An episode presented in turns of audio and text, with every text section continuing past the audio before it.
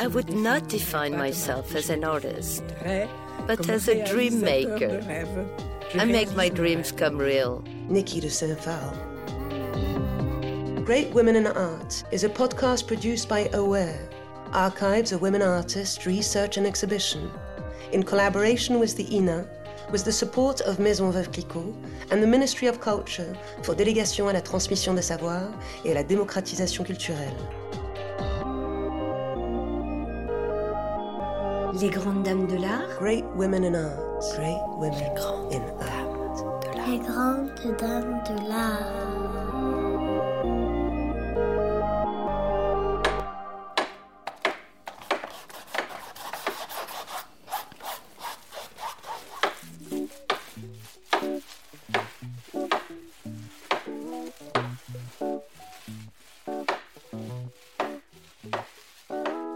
Podcast Great Women in Art gives a voice to the female artists of the 20th century. They speak of their work, their lives, the world around them, and their achievements. Let's go in search of their presence, their secrets. Let us rediscover the hidden history of women artists through their voices. To begin, I would like to ask about sculpture, which has long been thought of a technique reserved for men. Women have ventured in it, measured on a monumental scale, and have even, for some, taken over public space. In fact, one of the best known female artists of the 20th century is a sculptor who claims to be one, and whose pride is to have rightly imposed women on the street, her nanas. This is Niki de Saint-Phalle, to whom I would like to dedicate this first episode of Great Women in Art. Niki de Saint-Phalle was a prolific artist that has created 3,500 works in her 50 years career. She draws, paints.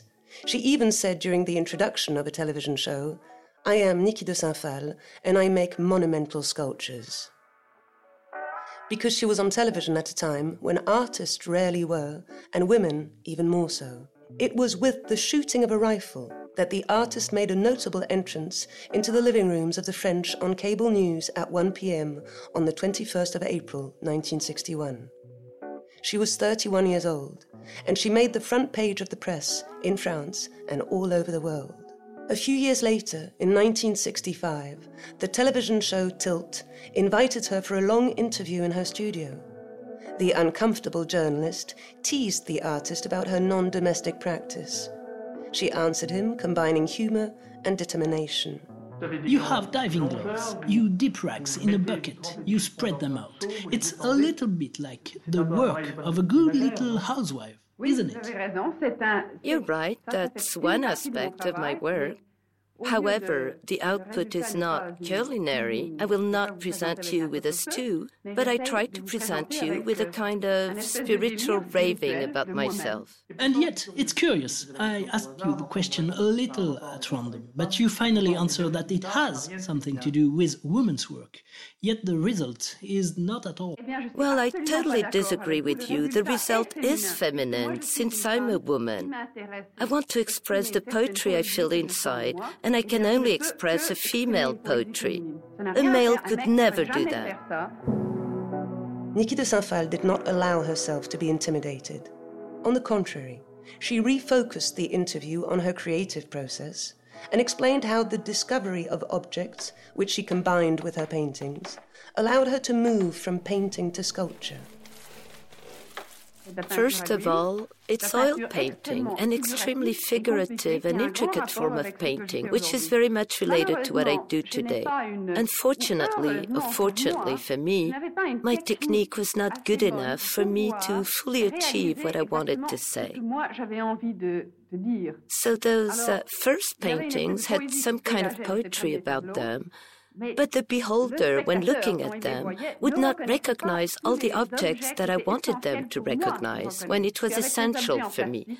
Now, with plastic, I can use specific objects, and the onlooker understands more easily what I want to say.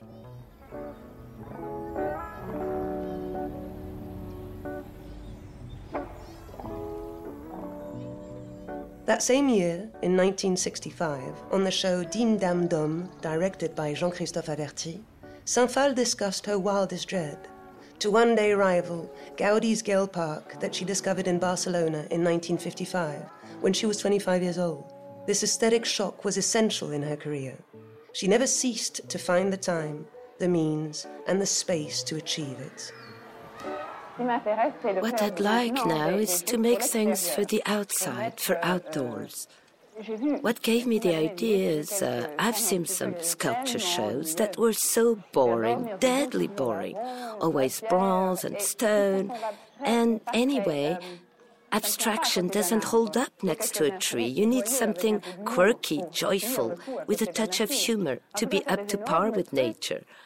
So I'd love to make huge things, and if somebody, unfortunately the rich are so constipated today they will not commission me, but I'd love to create a big garden, to make some bonne femme, to put on it, on a bench. I want to make the trees, the garden, the ground, everything. Twelve years later, in 1977, Saint-Phalle reflected on her career during an interview as the Monday guest with Pierre Descargues on Radio France Culture. The 47 year old artist spoke with confidence and poise about her life and her work that was in reality at a turning point. The following year, she began creating her large sculpture park, which was still a secret at the time. This radio program offered her the opportunity for a kind of spoken retrospective. She notably spoke of the Tirs, the shootings, the performances which made her famous in the early 60s. Les tirs, the shootings, were also a very aggressive euh, act, a rebellion, and also something almost mystical. I remember I had to euh, paint those altars.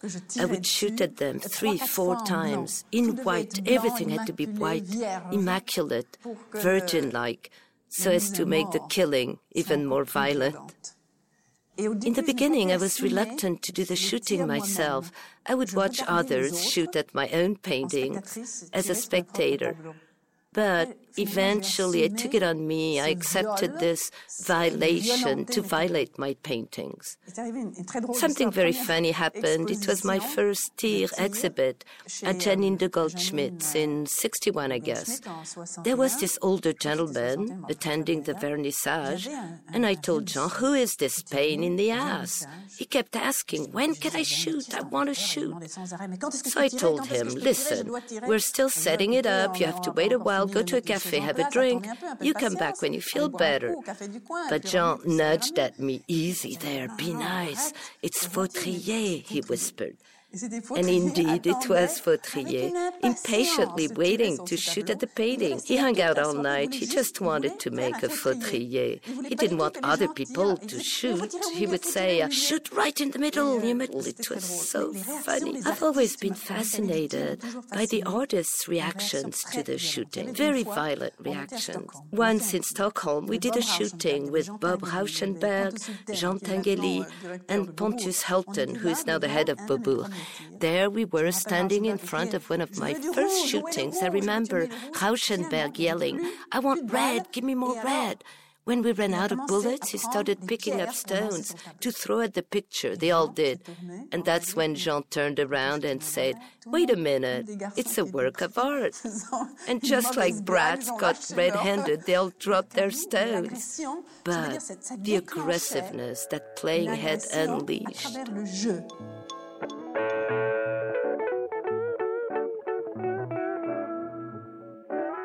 After the shootings, Saint-Phalle reconstructed feminine figures from objects that took on evocative titles the wives, the prostitutes, the goddesses. Little by little, these monochrome and threatening female figures became colourful and voluminous. Here were the Nanas. This series became so famous that one may think they know all about it. But have we really understood who these Nanas were? Are they simply happy? Simply dancing.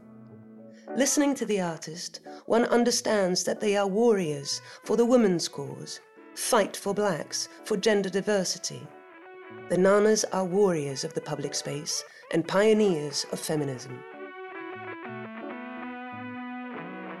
D'abord, je travaillais dans le relief. I started out working in relief, and shyly they came euh, out. They became sculptures, they caught the third dimension. Euh, I had become a bit braver by then. I had more technical skills. And voila, there they were, the nana. Before that, I had been working with toys. On my figures in relief, I would glue a whole contradiction of toys. Euh, like the one we see in the film, it represents the high euh, priestess, the mother of the 10,000 beings. Alors, toujours, ça exprimait cette contradiction. Par exemple, dans celle So, euh, toys always express this contradiction. For example, in the mother character, the woman giving birth, you find some very peaceful, very soft elements, but they're alienated by other things that are extremely aggressive. You always have this duality. And Finally, one day, the nanas were born. from this duality. They got rid of their children's toys, they put makeup on, they painted themselves, and they became bonnes femmes, leaving all their children's games behind. Euh, and from that uh, moment on, uh, people saw them as very aggressive sculptures. because there they were dancing, euh, making euh, fun, they were joyful, and that's where I say that joy can often be very subversive.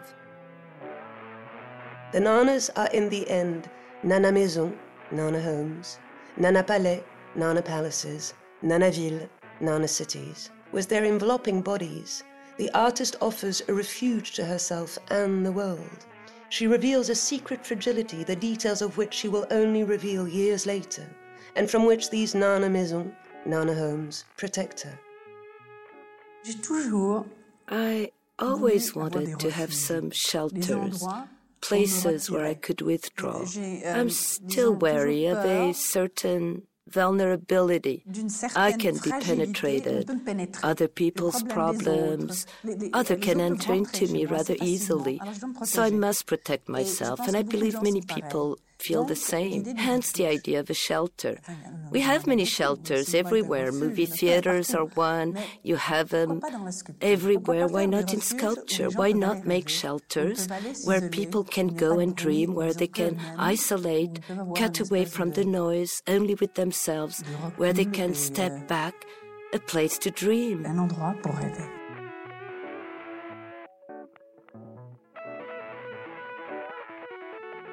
In 1966, Pontus Hultén invited Saint-Phalle, Tinguely, and Pierre-Olof Ultvedt to realize a project together for the Moderna Museet.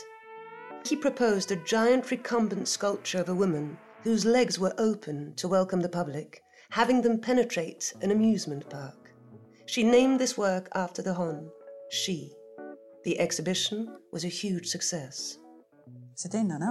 It had to be a nana. We all agreed that's it. And we worked so hard. I mean, it was a huge piece of work. She was, I don't know how many meters long. She was tall as a cathedral, enormous, this bonne femme. We called her the tallest whore in the world. And she had uh, 100,000 visitors in one summer. Not bad. She was joyful on the outside, like an Easter egg. The inside was an obvious place. And also inside, there were several side attractions. You had some Tinguely's machines the Lovers Bench, a fake art fair, a telephone, a planetarium.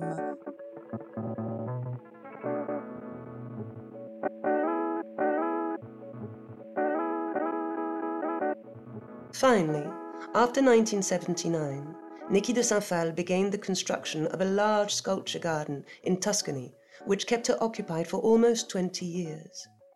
Inspired by the 22 tarot cards, she realized monumental sculptures, which are now homes for some, in cement covered in ceramic and glass mosaics. One feels the confidence of an artist who finally realized her dream when on May the 2nd, 1989, Frédéric Mitterrand invited her on his Channel 2 television program Du Côté de chez Fred. She told of what the figures of the tarot symbolized for her in her tarot garden. Euh, the creative act there is a meditation on tarot cards that have fascinated artists over the centuries. Euh, Mantegna, T.S. Eliot, many artists showed great interest in tarot cards. They are fascinating, their origins are obscure. They're connected to alchemy, to the Kabbalah. They're shrouded in mystery.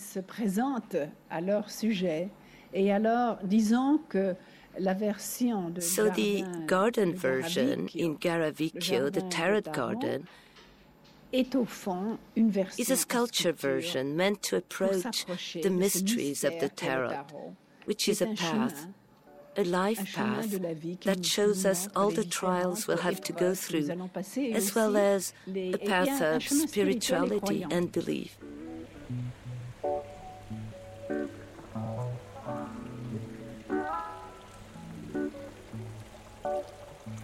In 1991, writer Jean Daive recorded a long interview across three afternoons with Niki Saint-Phalle. 1991 was also the year of Jean Tinguely's death, an occasion for her to revisit multiple of their collaborations carried out since the time they met. A couple that was known as the Bonnie and Clyde of art, the most well known being the Stravinsky fountain in front of the Centre Pompidou. In 1983, Jean was invited by the Mairie de Paris and the Ministry of Culture, based on an idea of Pierre Boulez, director of IRCAM, and Claude Pompidou, to realize an artwork.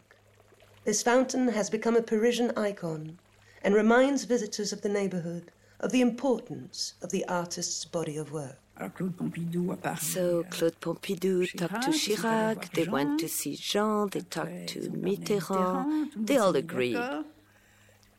Then Jean went to check the square and he said, No, I will not do it because I need colors, or else I do it with Niki. But as it is, with all the black on this square, no euh, way. So they said, Okay, do it with Niki then. I understand his reluctance. He wanted color there. So, as expected, he told me uh, to go ahead, you start. And I went, well, okay then. The totem was Stravinsky. He said, Go ahead. And I told him, I'm going to prepare a few things for you. You'll pick and choose what inspires you. You'll find stuff. I started out with the hat because it was fun, a revolving hat. And I went on making this and that, some 30 things. And Jean would pick the ones that amused him the most. The only thing I was told not to do was a nana. It was the only veto, but well, all right, never mind. There were other things to do.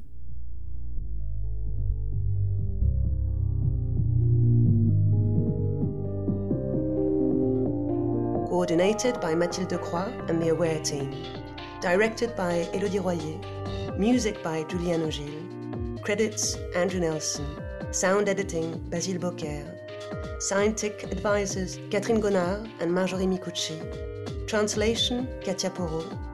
Translation of the artist's voice, Eve French voice, Camille Morineau. English voice, Lou.